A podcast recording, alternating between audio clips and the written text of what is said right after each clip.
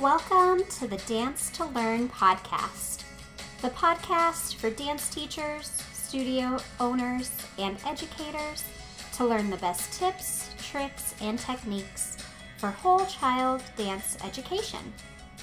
I am your host, Jessica Strong. In today's podcast, I will be discussing virtual learning and the best way to create an online platform for the young child. As you know, for the past seven weeks, dance studios have had to adjust everything they know about teaching dance and transform it into a digital world. Some have seen success, while others have struggled with keeping kids and parents engaged in an online platform. At Dance to Learn, we took this challenge by studying how children engage with technology to formulate the best approach for teaching through a screen. In our opinion, to be most successful, we really need to understand how children engage with technology. So let's take a minute to think about children and let's think about how they watch a movie, for example. So, when children watch a movie, they tend to observe first and listen second. They don't often do while watching TV. So, what this means is that children are used to sitting, watching, and listening when they look at a TV screen. A lot of times, children need to watch multiple times. How many parents do you know are at home right now and have watched Frozen 2 more than they've watched their own TV shows? well, that's because children need to watch something multiple times because they enjoy repetition. Psychologically, repetition allows children to feel safe and secure as they can rely on the same outcome multiple times. They also seem to never get bored with re-watching the same movie over and over. In fact, the more they watch the movie, the more they can predict what's going to happen next. And you may even notice that they begin laughing before a funny scene happens, or you might even catch them saying the lines with the character. But how can a child be okay with this much repetition? So, first, we need to remember that children are not going to comprehend the movie the first time they see it. Even as adults, we sometimes have to rewatch a movie or a TV show again and again to fully grasp and appreciate everything that is happening. Have you ever noticed yourself catching something new in a movie that you've watched numerous times and then wondering how you never noticed that before? Well, it's the same thing with young children. However, we need to remember that compared to adults, children lack the attention span and the cognitive processing to watch a movie once and not feel the need to watch it again. That's why, for some children, you may not even be able to get through the entire movie in one sitting, but you find yourself having to watch it over the course of, say, two to three days then sometimes trying to keep up with a movie can feel frantic to young children, so they can easily lose focus or attention, and this causes them to miss some important details. So, therefore, they want to watch again to see what they may have missed the first time.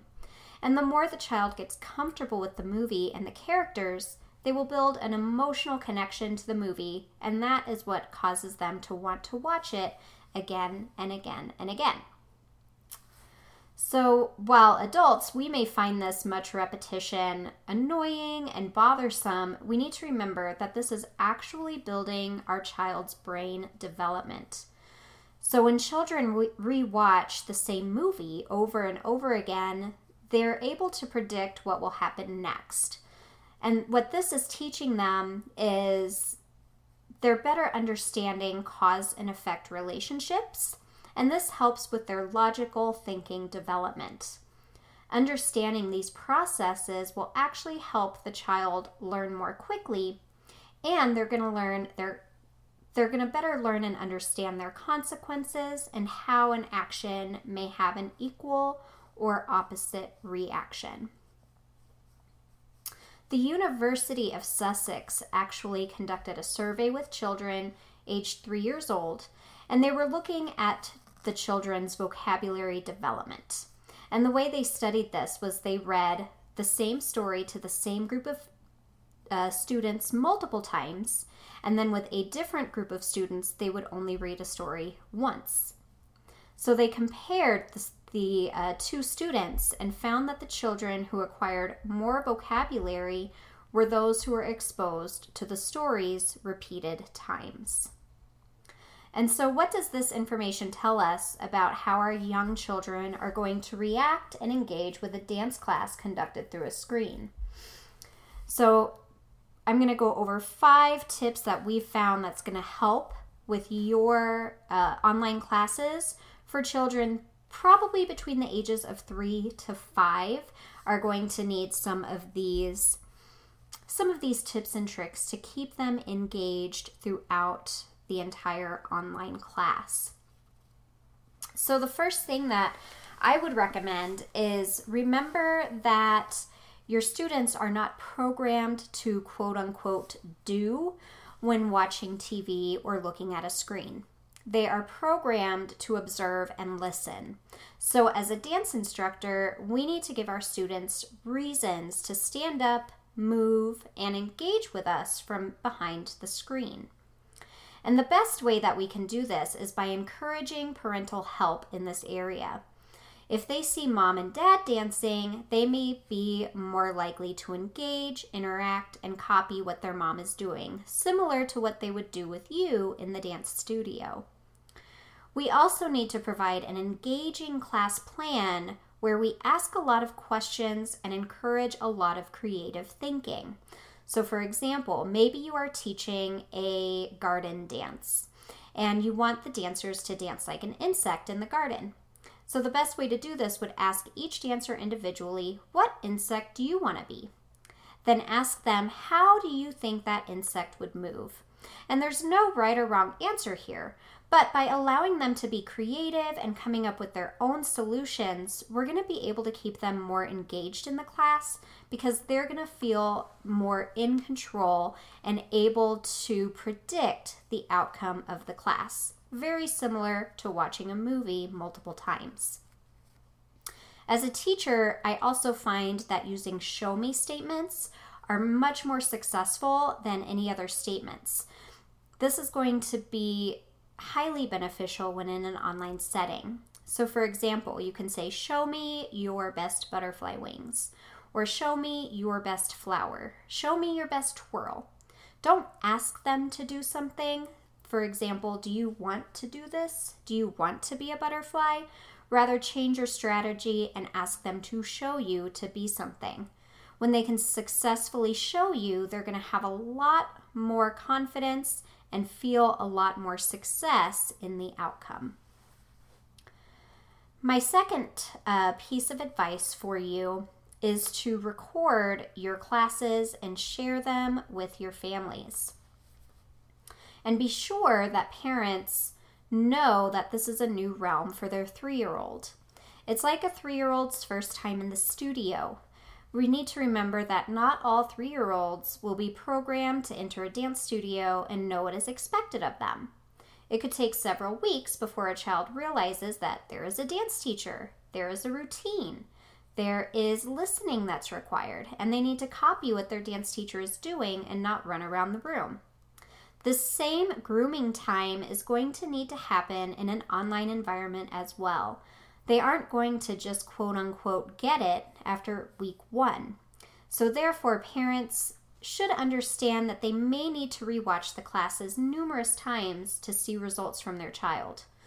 And the more that they can practice with their child, the more success they will have with the online classes. So, as the teacher or studio owner, you will want to be sure that you are educating your parents on the importance of this grooming period just as much as you're educating their child in the actual art of dance. It's like parents who want to give up after the first week of dance classes just because their child didn't participate right away. It may take their child two to three classes before they are comfortable, and it's up to the teacher and the parent to work together collaboratively on this to build that child's comfortability with the studio. And this can only be done by using creative techniques to help the child feel safe in a new environment. My third tip for you is to keep the concepts that you're teaching in your class short, simple, and easy to follow. Children already have a short attention span, and it can oftentimes be even shorter when dealing with an electronic setting. So it's much easier to keep a child fully engaged when they are immersed in the activity with all of their senses. And that is much harder to do in an online environment because we can really only tap into their visual and auditory senses. In our online classes, we have found the best way to keep them focused and interested is with very short activities that are simplistic but also can foster their creativity. For example, rather than just standing up and showing them plies, we want to give them a reason to do their plies.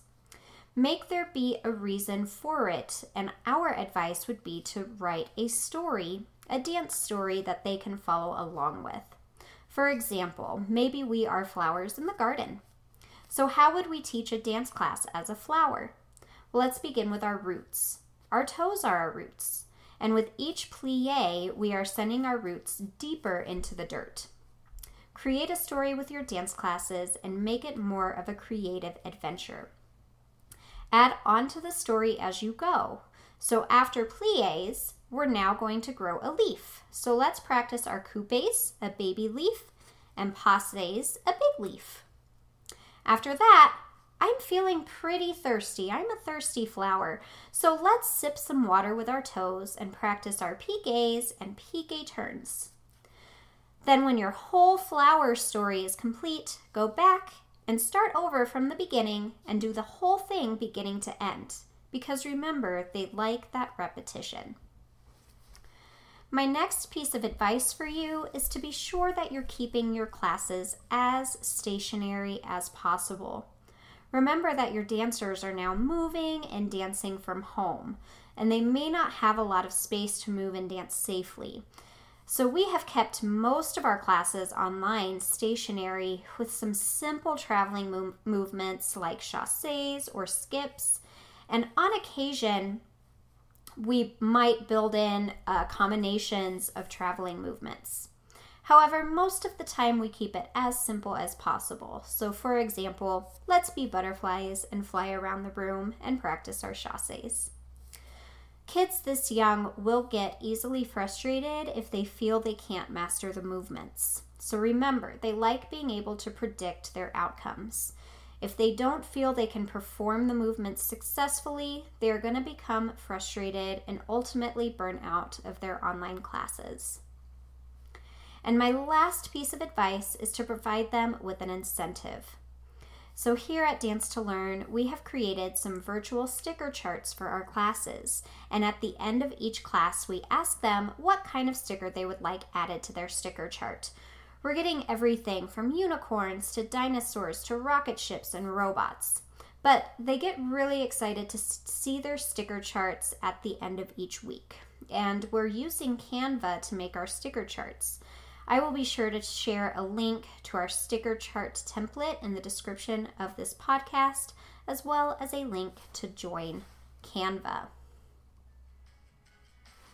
And there you have it. Those are my tips on hosting online dance classes for young children. What do you find is working well with your young students?